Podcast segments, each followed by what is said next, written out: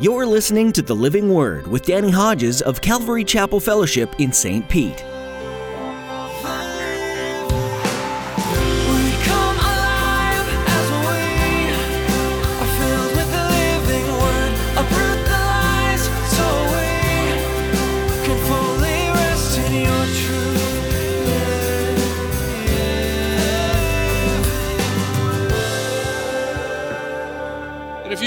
With your mouth Jesus is Lord and believe in your heart that God raised him from the dead, you will be saved. For it is with your heart that you believe and are justified, and it's with your mouth that you confess and are saved. As the scripture says, anyone who trusts in him will never be put to shame. Anyone who trusts in the name of the Lord will never be put to shame. As you listen to today's message from Pastor Danny, he teaches you to come to Christ. Don't put off another day from receiving the best gift, the gift of salvation. When you confess with your mouth and believe in your heart that Jesus is Lord, you will indeed be saved. Pastor Danny encourages you that today is the day to receive salvation. Don't wait for tomorrow, because tomorrow might not come. Receive Jesus as your Savior today. Now, here's Pastor Danny in the book of Romans, chapter 10, as he begins his message Essentials for a Successful Evangelistic Ministry.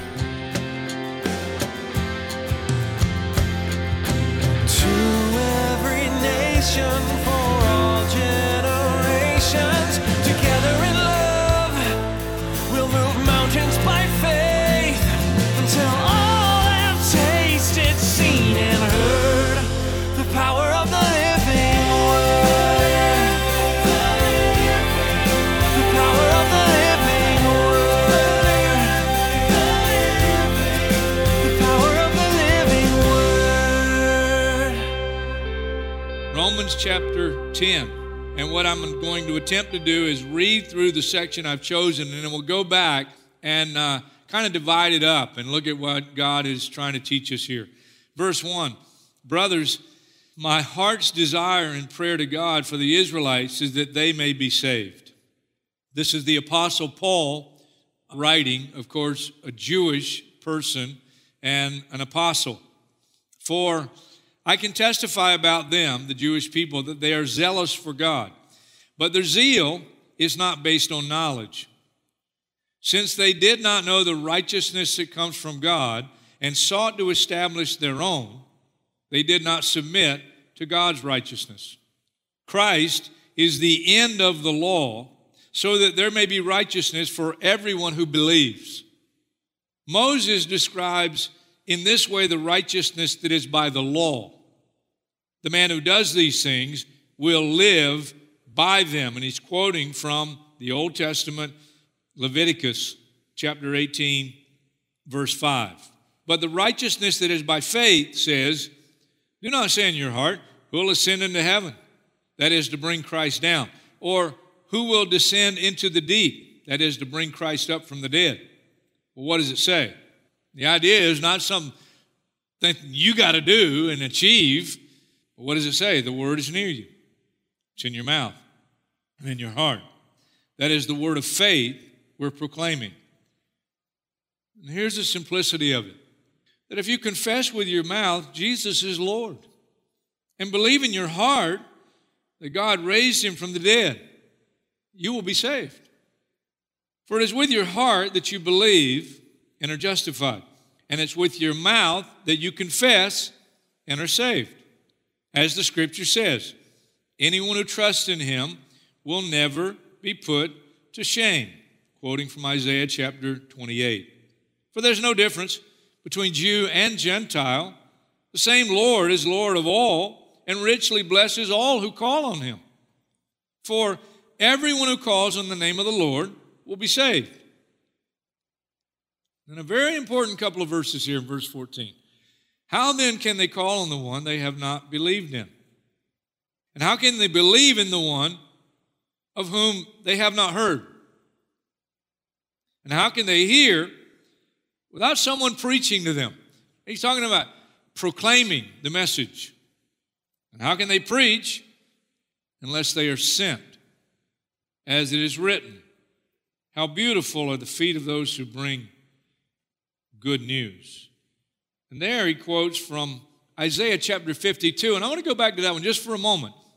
Isaiah chapter 52, and look at the whole context of where Paul quotes this verse. Isaiah chapter 52, and you go down to verse 7 How beautiful on the mountains are the feet of those who bring good news, who proclaim peace. The idea is peace with God, who bring good tidings. Makes you think of the Christmas story and the angel and what he proclaimed to the shepherds.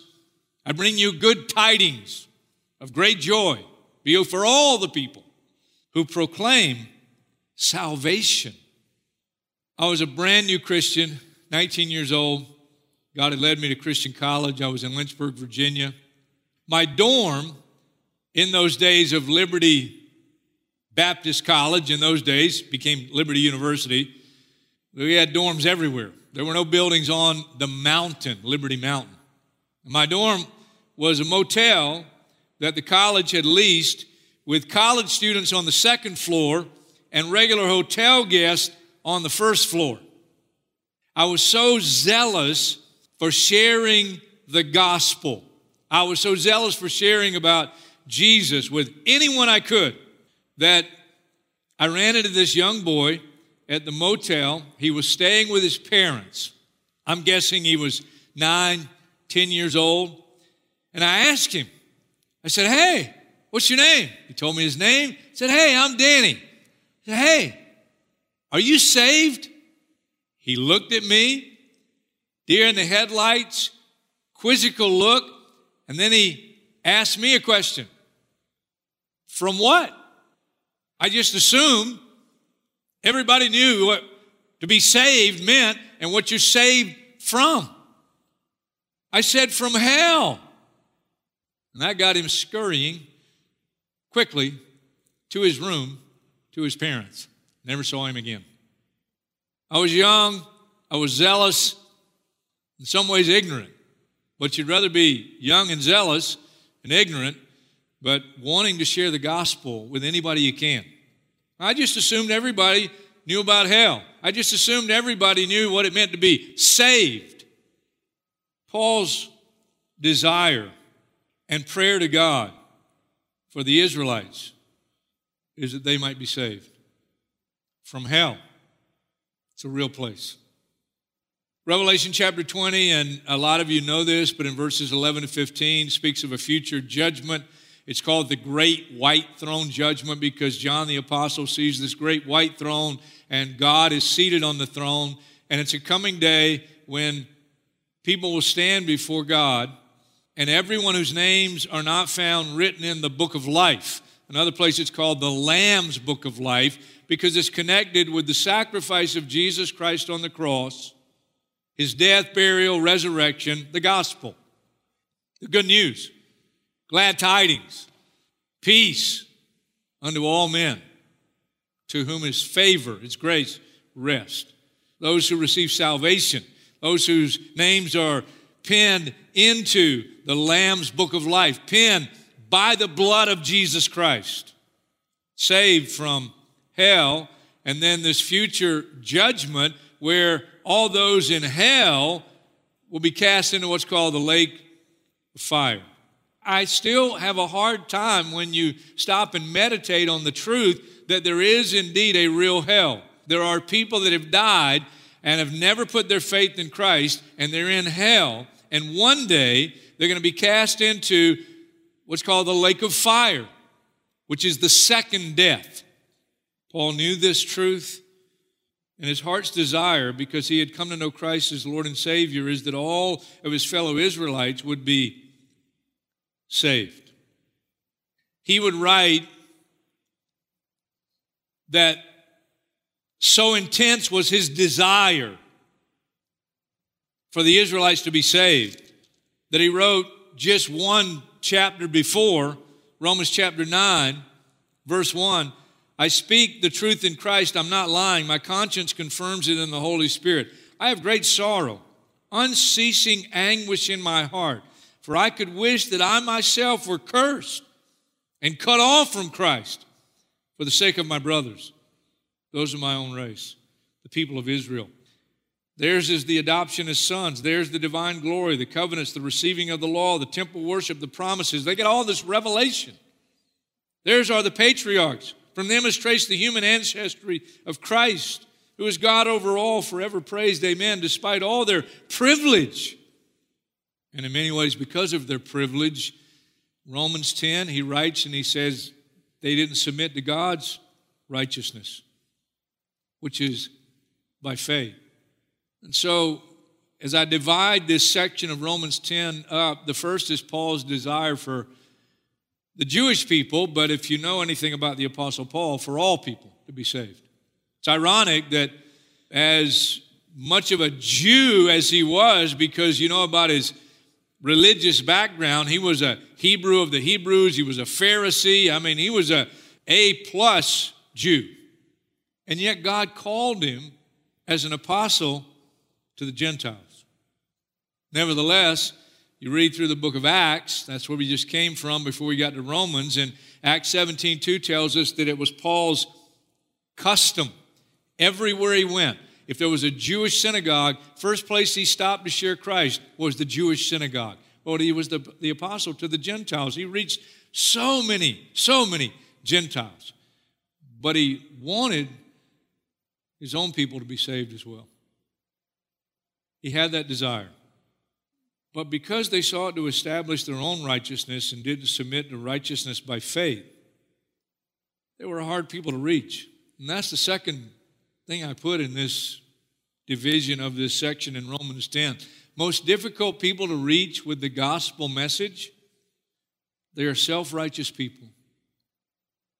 And sometimes people who are zealous for God, they believe in God, they believe in the Bible, they go to church, but as we talked about recently on the weekend, they've never been born again because they, they're depending on their own righteousness to make it, and you'll never make it that way.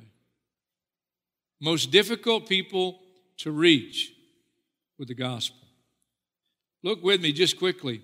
Matthew chapter 21. Matthew chapter 21, verse 31. Right in the middle of verse 31, Jesus said to them, I tell you the truth, the tax collectors and the prostitutes are entering the kingdom of heaven ahead of you. It's a Jewish crowd. For John came to show you the way of righteousness, and you did not believe him, but the tax collectors and the prostitutes did. And even after you saw this, you did not repent and believe him. What's the point of that passage? Again, the people that are easiest to reach are the people that know they're not righteous. They know they got a problem. They know they're messed up. They're sinners. So, Paul's desire for people to be saved was intense. The most difficult people that he went to was the people of his own race, the Jewish people, because so many of them they sought to establish their own righteousness. Now, third thing I put in this section, and here's what we can't miss. Because whether somebody is self righteous or uh, an outright rebel, doesn't matter. The message to both is the same. And we better keep it the same. The gospel is simple.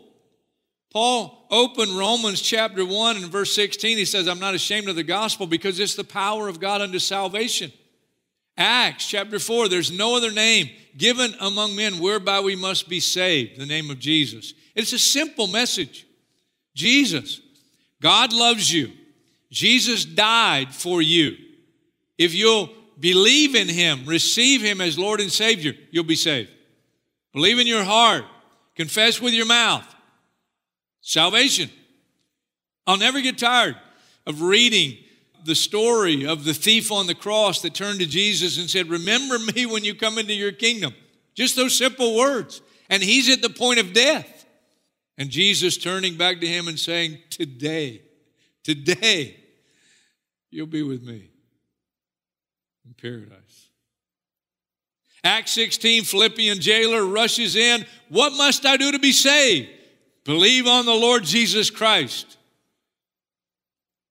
Simple. Don't ever lose the simplicity of the gospel message. So, desire for people to be saved. Do you have a desire for people to be saved? I was so zealous when I first became a Christian. There have been times in my Christian life where I've lost that zeal. There have been periods in my Christian life I wasn't nearly as zealous for people to be saved. The last section, chapter 10. How can they call on the one they have not believed in? How can they believe in the one they have not heard? How can they hear without someone telling them? And how can they preach unless they're sent? Here's the last part, and we'll spend most of our time on it.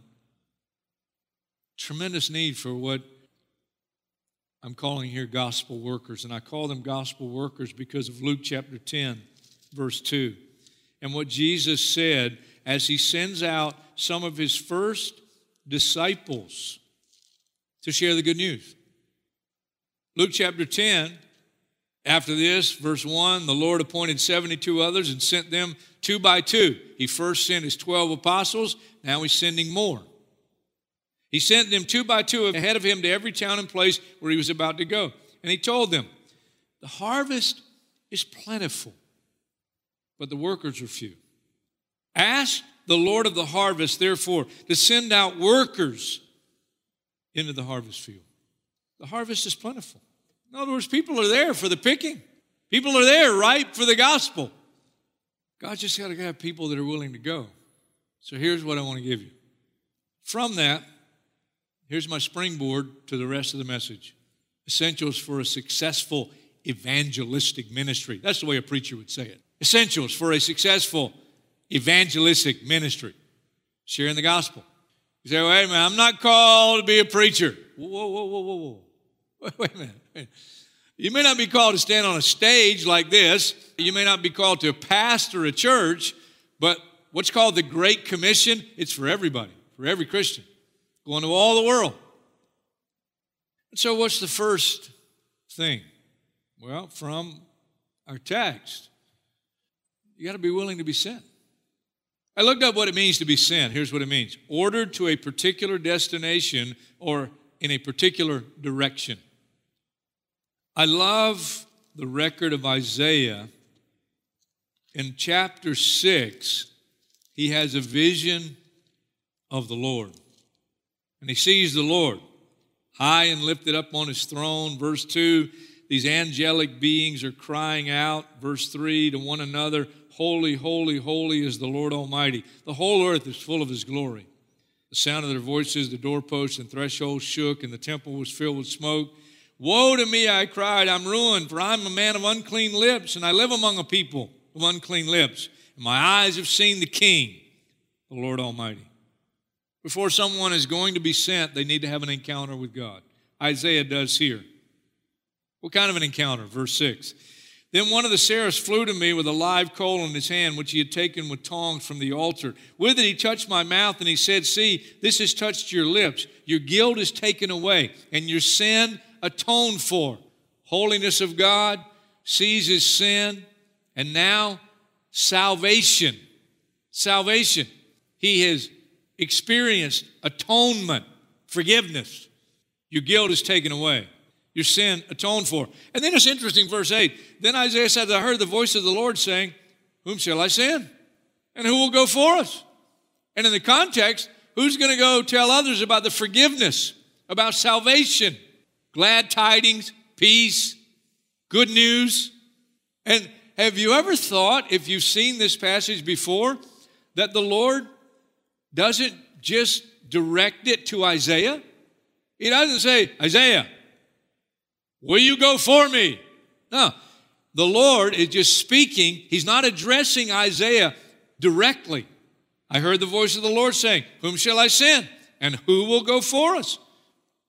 And Isaiah, when he hears the Lord asking the question, he said, Here I am. Hey, you, you consider me? Here I am. Send me. There's got to be a willingness. I'll never forget.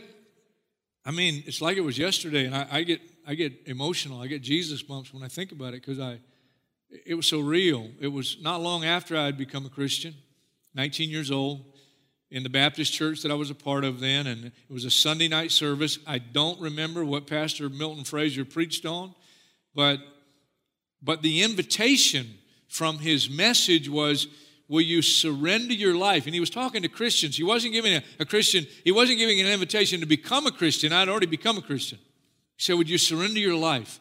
And if god will show you would you surrender your life and go wherever he leads you and i walked down that aisle in that baptist church i'd already walked down it a few weeks before when I confessed Christ as Lord and Savior. And now I'm walking down it again, not to become a Christian, but to say to the Lord publicly, Lord, I'll go. I'll go anywhere. Now, look, anywhere? That's a challenge, isn't it? Jonah, God tells Jonah, I'd like you to go to Nineveh, preach the good news. He hated the Ninevites, didn't want to go to Nineveh. We got the whole story of Jonah and the whale now. There's got to be a willingness. And with the willingness, God wants us to count the cost. Hey, go back just for a minute to Luke, Luke's gospel, where Jesus sends these disciples out. Chapter 10, I read verses 1 and 2. Look what he says in verse 3 Go! Exclamation point. I'm sending you out like lambs among wolves. Well, that's an encouraging send off, isn't it? I'm sending you out like sheep that are going to get eaten up by the wolves. He wants them to know it's not an easy task. Still not an easy task for me. Count the cost. You go and share Jesus. You go and share the gospel in the world with people and some of them are going to chew you up and spit you out. They're not going to receive, they're not going to accept. There's a third, third thing a lot of us are going to need. You know what it is? Willingness to be sent. Count the cost. Got to know how to deal with failure. Just ask Peter. Lord, I'll go and I'll be your disciple, and even if all these other 11 guys fail, not me, I'll die with you. I'll tell you the truth, Peter. This very night before the cock crows, three times, you'll deny that you even know me. No way, Lord. Okay. But it happened. Peter, Peter, he failed, failed miserably. But the failure was actually good for Peter because he learned a lesson. And as Jesus stood before those Jewish leaders just prior to the cross and Peter warming himself by the enemy's fire. The Bible tells us that at one point Jesus looked at Peter and Peter looked at Jesus, and boy, the conviction came over Peter, and he went out and he wept bitterly. And after that experience, after that failure, he became one of the bravest apostles. Oh, he still had his moments. He still had his moments, but he learned. And with that, you're going to come to times where, you know, I hit some rough spots. I, I, said earlier, I had periods in my Christian life as a pastor when I had lost the zeal for sharing Christ away from church.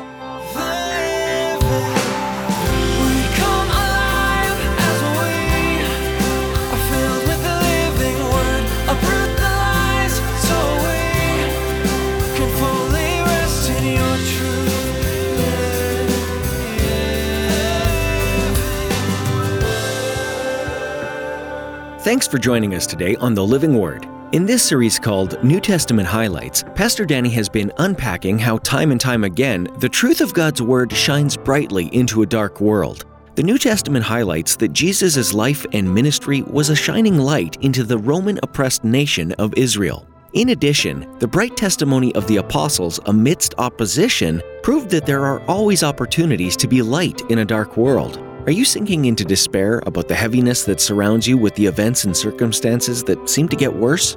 You might wonder if there's any end in sight. Well, keep your chin up and keep your eyes fixed on the promises of God. He'll never leave you, and that can be a shining beacon of hope.